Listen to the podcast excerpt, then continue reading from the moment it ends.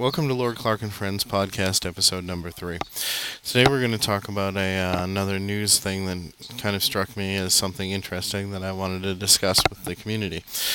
Uh, first, it, it's the fact of um, how people deal with flooding in their in their local neighborhoods.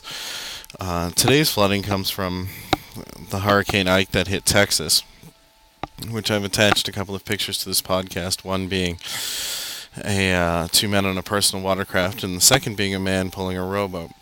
What I thought was interesting about this is it's just a different way in how people uh, will always find uh, different modes of transporta- transportation uh, depending on the circumstances they're putting in, and how we as humans will seek to overcome the adversity we we are given.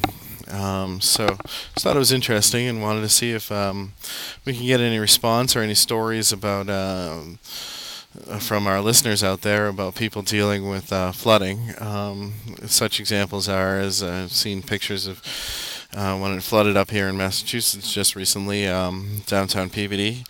Saw a picture of two men rowing a rowboat through the, uh, or excuse me, a canoe through the center of Peabody, uh, singing "Row, row your boat."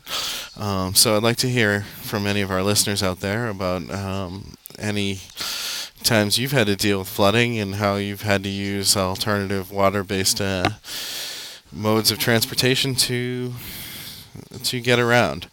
So if you want to send your comments, please send them to podcast at lordclark.com.